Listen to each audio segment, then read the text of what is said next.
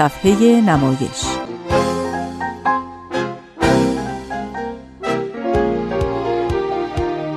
فصل دوم.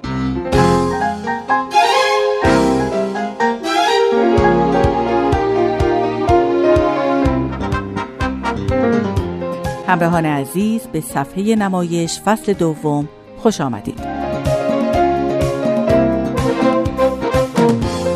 در ادامه سرگذشت اکبر رادی یکی از مهمترین و تاثیرگذارترین نمایشنامه نویسان ایران امروز دو یادداشت از دوستان و همکاران رادی رو درباره او خواهید شنید و در قسمت دوم برنامه هم ادامه بخشی از نمایشنامه خانمچه و محتابی اثر رادی رو به شکل نمایش رادیویی خواهیم داشت.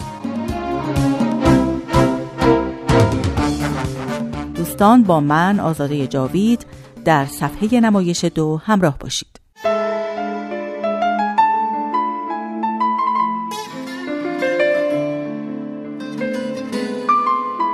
بهروز غریبپور نویسنده و کارگردان تئاتر و سینما و استاد نمایش عروسکی در بخشی از یادداشتی که درباره اکبر رادی نوشته اینطور گفته چند اسم بیشتر نبودند ساعدی، رادی، بیزایی و مفید اینها برای نسلی که امروز با دهها نام به عنوان نمایشنامه نویس آشنایی دارند باور کردنی نیست.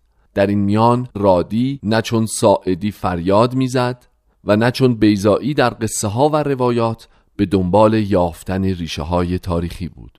او زمانه موجود را ترسیم می کرد رادی را با چخوف مقایسه کرده و می کنند به تعبیری این مقایسه درست است چرا که او نیز یک مشت آدم کسالت آور را از میان موج موج جمعیت ایرانی به روی صحنه می آورد تا بگوید آری آقایان ما این چنینیم.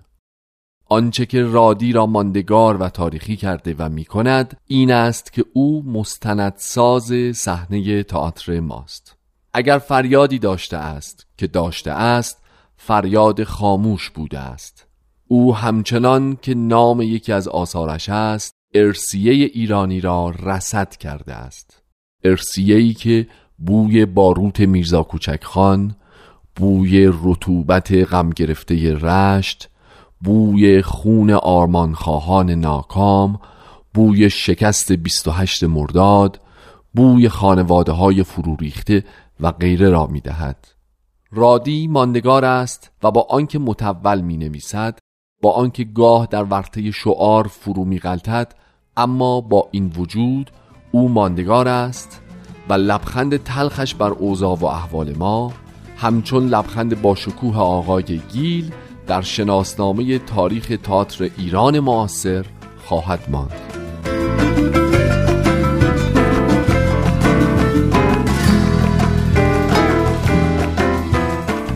زنده یاد محمود استاد محمد نمایشنامه نویس، کارگردان و بازیگر تئاتر هم درباره اکبر رادی یادداشت بسیار زیبایی نوشته. دوستان امیدوارم و برون هستم در ادامه تولید این مجموعه چند قسمت رو به زندگی و آثار استاد محمد اختصاص بدیم. به بخشهایی از یادداشت او درباره رادی توجه کنید. اتاق از رادی نوشتن دو پنجره دارد. اولی را دست باز کردن ندارم. پنجره دوم اما به مشرق مثل کوزگر و کوزه شکسته باز می شود. بگذار در مجلس اوستاد کوزه ساز کوزه کش کوزه شکن دهر پرقهر هنر ایران با شکست سفالینه ام بنوشم می خوشگوار سرخوشی های اوستادی را که گفت در کوزگری تئاتر هزار فن داریم و یک فوت غم آن هزار را نخور که بحر فنون در چشمهایت موج می‌زند اگر دل به جلای آن فوت آخر خنک کرده باشی. اهل فن گفتند تئاتر را می‌توان از دواوین یونان باستان تا نویسندگان داستان راستان آموخت. تئاتر را می‌توان از مجموعه متون کلاسیست ها و مدرنیست ها در مکاتب و مدارس پای تخته های سبز و سیاه آموخت. ولی ما ترجیح دادیم بحث روش را جدا می کنم دست کم منش نمایش نویسی را از اکبر رادی این جان شیفته و همیشه جوان تئاتر ایران بیاموزیم که یک دهه قبل از ما با پای خودش گیلوار از راه ناهموار وارد تئاتر ایران شده بود. هیچ کس اکبر رادی را به تئاتر نخوانده بود. به زور و ضرب فرمان و سفارش و سهم موروسی هم نیامده بود. هیچ صاحب جاهی برایش هودج و تخت روان نفرستاده بود. چهار دسته زمخت و سخت تخت روان نمایشنامه هایش روی چهارشانه خودش بود که ستبر و سنگین و چهارشانه آمده بود. آمده بود تا از هیچ استعدادی وام نگیرد. هیچ استعدادی را به نفع خود مصادره نکند. آمده بود با استعداد خودش بنویسد و تئاتر خودش را بنویسد که نوشت که می نویسد. اکبر رادی آمده بود تا قصه ما را بخورد. قصه نسل بعد از خودش را. قصه مرا. که وقتی در برابر سموم آن بادهای مسموم زانو زدم موج قصه را در نگاه معلمم دیدم و زان پس دیدارش را بر خود حرام کردم تا امروز. محرومیت از دیدار اکبر رادی برای من یک محکومیت بود. یک تاوان سی و شش ساله و امروز چشم امید دارم که دل دریایی گیل مرد زامن بخشایش من شود.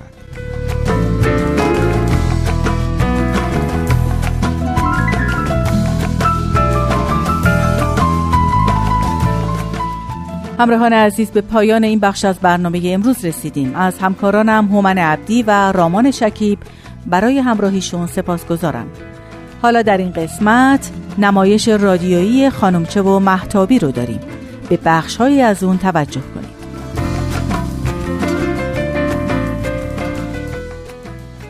امیدوارم موفق بشید تا آثار اکبر رادی رو مطالعه کنید.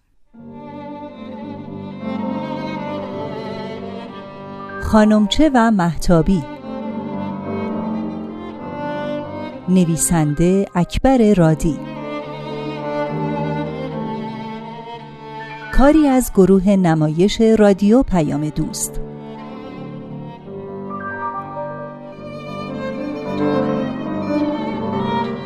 کارگردان آزاده جاوید.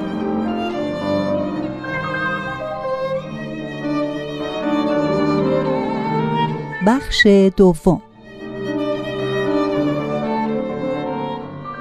شب جمعه بود و خیلی دلم گرفته بود سارا. پا شدم دیگه. چادرم و کشیدم سرم و رفتم گارد ماشین. اونجام سوار ماشین دودی و سر شب خودم رسوندم پابوس آقا عبدالعظیم. قلفشو گرفتم و سرم و گذاشتم روش و اشک به پهنای صورت. ای آقا تصدقت بشم دخیلم حاجت دارم مرادمو بده. خانم چه زجه ای می زدم دیگه دعای نود بخوندم قرآن سرم گرفتم پیش خدای خودم انقدر گریه کردم تا بالاخره مرادمو داد. اون وقت یه آموتی کناسی بودش بالای نصرت حاج پلویی. سرش یه تیغ تا سپیس. سیبیل دست جارو. خودشم اهل آشتیون. خدایا حالا چی کار کنم؟ نه بابا رو همدیگه مالی نیست. اما دلم میگه خوبه. تا به سو میره سعادت آبا چاه می‌زنه واسه خلای مردم. زمستونم میاد سر قبر آقا. آشخالای شهر رو که اونجا کوت کردن و قلبیر می‌کنه بشکه بشکه میده سبزی کاری. هفته نیم مال صابون. هرچی لیف می‌کشه قدرتی خدا بوی سگ میده. چه کنم دیگه؟ اینم شد نصیب ما. هیچی. ساعت دید و اومد و یه قوار اطلسی و یه کله قند و با یه زیلو مجدی و دو تا کاسه یغلابی مال مذبح و یه چیس و پیس و رفتیم کوچه عدسی و صد رحمت بلونه کفتری. میشنوی سارا؟ تا اون شبی که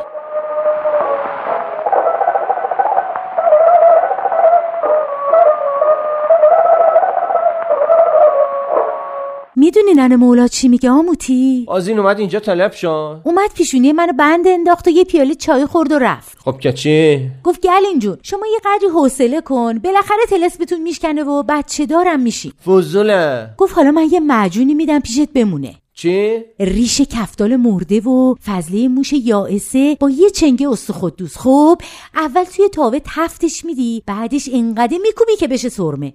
خوب که چی کردی؟ کله هفت سوس که طلایی رو می‌کنی و همه رو میریزی توی اقلاوی می‌ذاری سر بار جوش بیفته. همچی که معجون بشه. حق بازه گوش نکن. ده گوش کن. اون وقت یخته ای بادیون و قلیاب و بلگ بید کوبیده میپاچی روش. هفت دور همش می‌زنی و یه وردی هم داره میدم بخونی و بمالی به خشتک آموتی. اون وقت خشتک رو ور میداری میری ته باغ فزه چنبک می‌زنی تو چارتاقی اسم هفت کچلون دختر ما پیشونی رو میاری و فوت می‌کنی به خشتک. اون وقت قسل میمونی تا شب چهارده که بایستی بدی یه گورزای هفت ساله رو خشتک پیشاب کنه.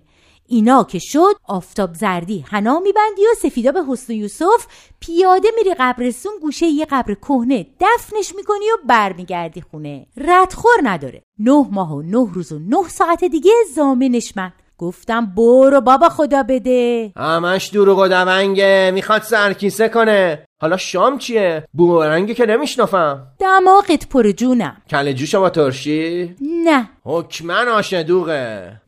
گوش کوبیده با یه گوشامی لپه ده هر پخی هست بیار بلنبونیم دیگه. چقدر خشافش میای. اگه واسه تو خش و فش نیام واسه آمیز علی مردنگی بیام. یه دفعه دیگه چرت بگی. حالا چرا بغ کردی؟ مرد خونه خوب نیست اخمالو باشه. بینم این گیسا رو برای کی بافتی خال هندی می‌ذاری؟ من باز بدونم وقتی نیستم تو این خونه چی کار می‌کنی. غیر میدم جونم بشکن می‌زنم. خوره به دهنت میفته من نمیرم خلای مردم رو خالی کنم که دو دستی بریزم به پای تو سرخاب سفیداب کنی بمالی به لپت. نه خیر مرواری کن بری تو دست پای اون چگور پگوری اختر خانم جونت. ده کاش که یه موی همون اختره. آخه بنده خدا واسه کی یخ جرون می‌کنی؟ واسه اون که میره پیش نن مولا قمپوز میاد که آموتی منو تاکسی نشونده برده اکبر مشتی بهم بستنی داده حالا می‌خواد منو سیغه کنه؟ می‌خوای برات بچه کنه؟ چرت نگو می‌زنم جا به جا لا اله الا الله. منو می‌بینی؟ دهن منم زیب نداره ها.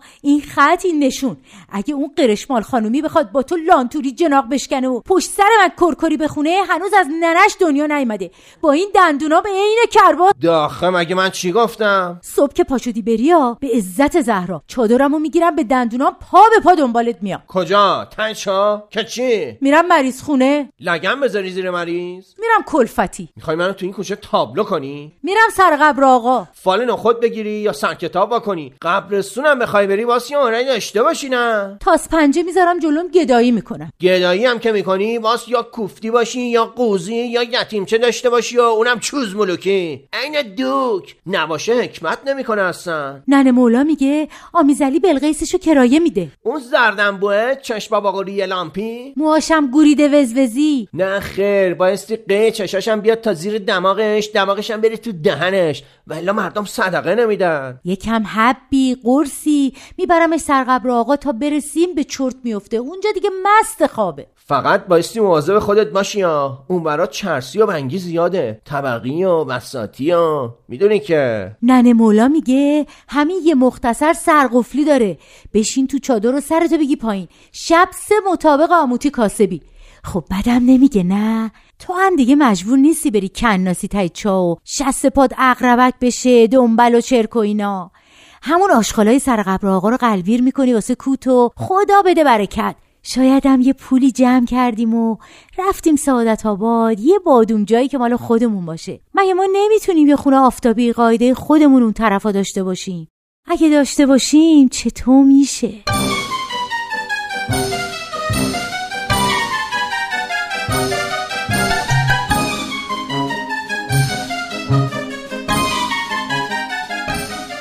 توی همون دفتر خاطرات بود که من دستم و از روی پیشونی برداشتم و توی آینه دیدم داره خون میاد. خون تازه دیده بودی چکه چکه از یه خال هندی. اینه که وقتی میری جلوی آینه یه تار موتو می‌کنی من یاد خودم میفتم که هفت سال قد و قواره قشنگ تو فقط از پشت سر دیدم. با کفشای لنگه به لنگه و ریش و گیس بافته و کرواتی که جای گردن به شکمت بستی. تو موهای سفیدتو با موچین من کندی و رضایتمندانه به هیکلت لبخند زدی. سام سامی کودک پیر من تو هر کاری که می‌کنی بکن. اما دروغ نگو.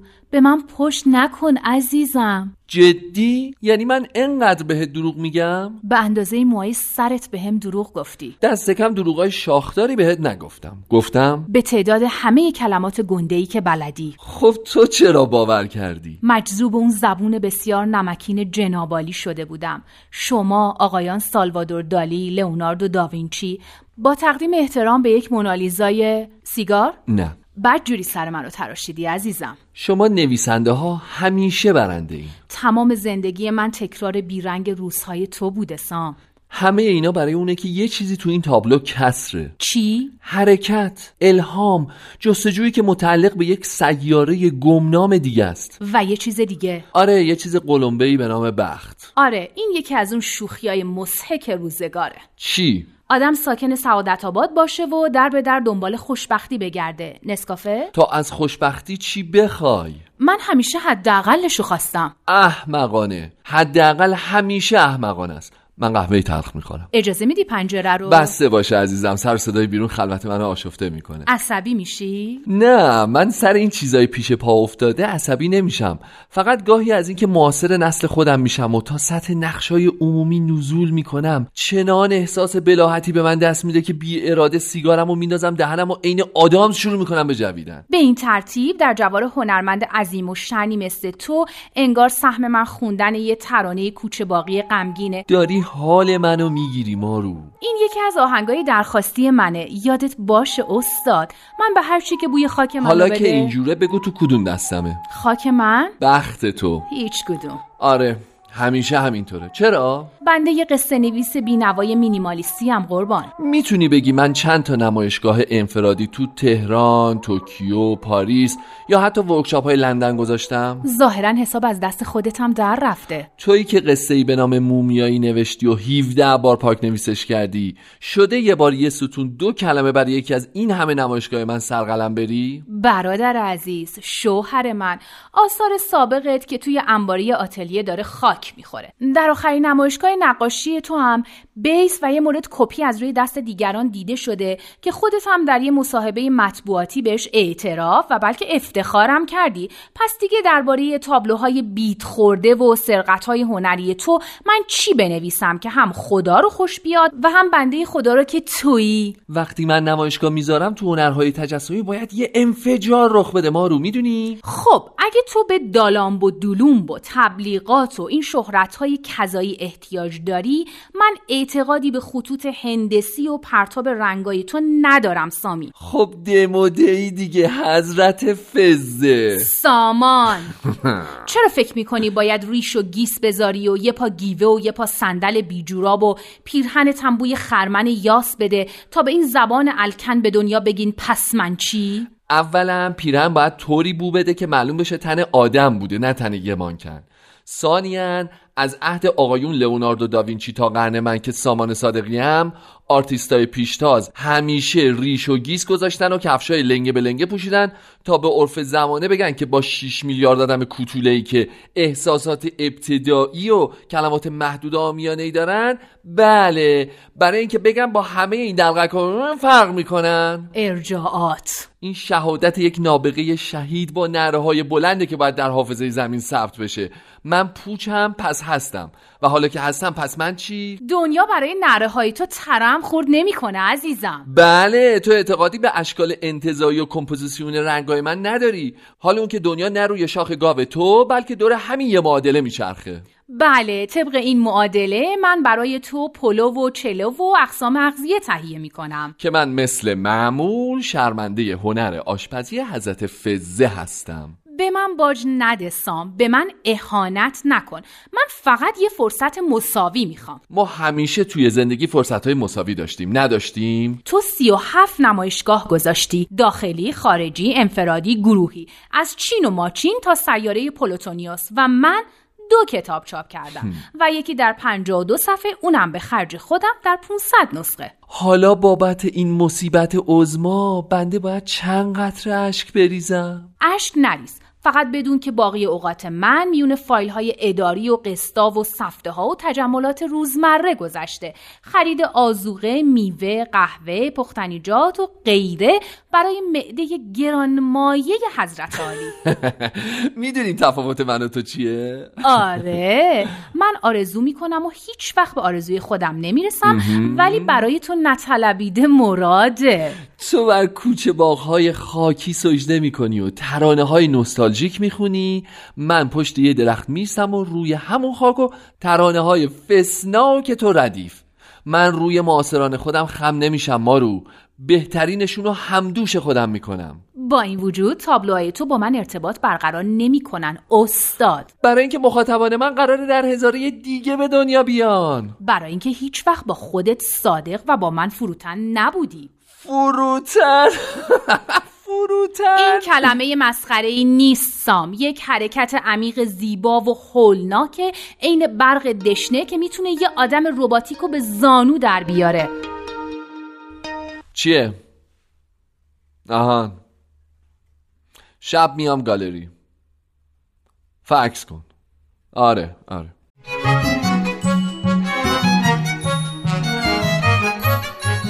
الان اینجا ملودیان پاریسه. پس یه استیک خوندار هم باید توی پلات ما جیلیز و ویلیز کنه. با بروکلیو. قارچ سرخ کرده با چای نس و تو وقتی اولین قطعه استیکو بریدی؟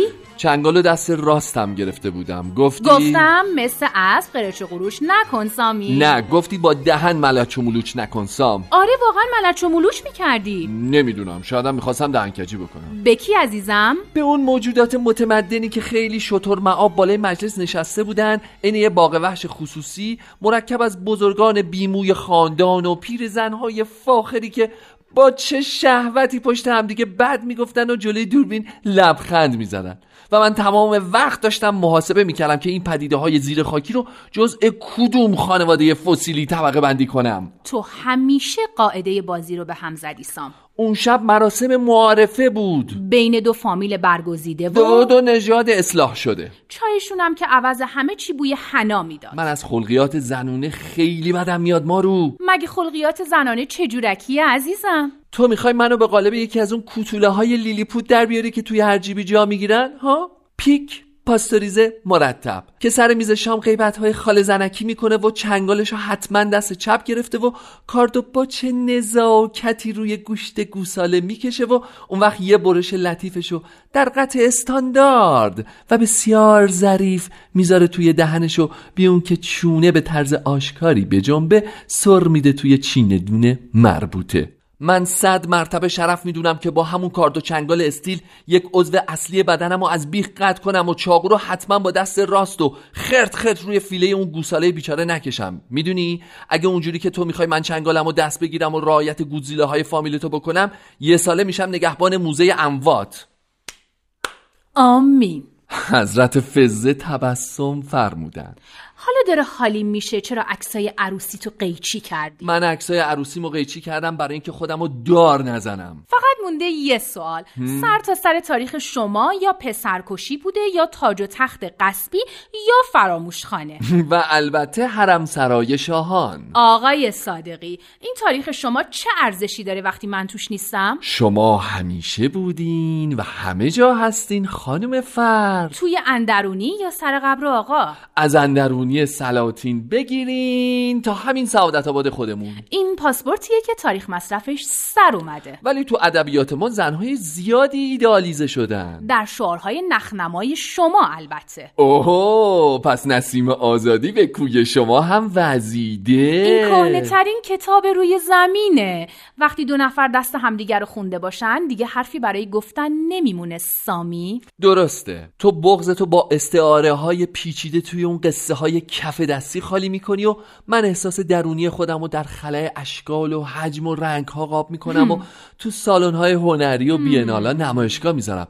در حالی که تو لابلای کلمات مشغول جوریدن هویت زنونه خودتی و منم از ادبیات زنونه هیچ خوشم نمیاد. خستم سامی. بیزارم از تمام کلمات پلاسیده ای که برای تسکین دردای خودم تو اون قصه های مینیمالی سخت می‌کنم یا از اون رنگای مرده ای که تو بی نظم و نقشه پرتاب می‌کنی روی بوم. آره تو همیشه با سوء زن و گاهی دلهوره به طرح و تابلوهای من خیره شدی.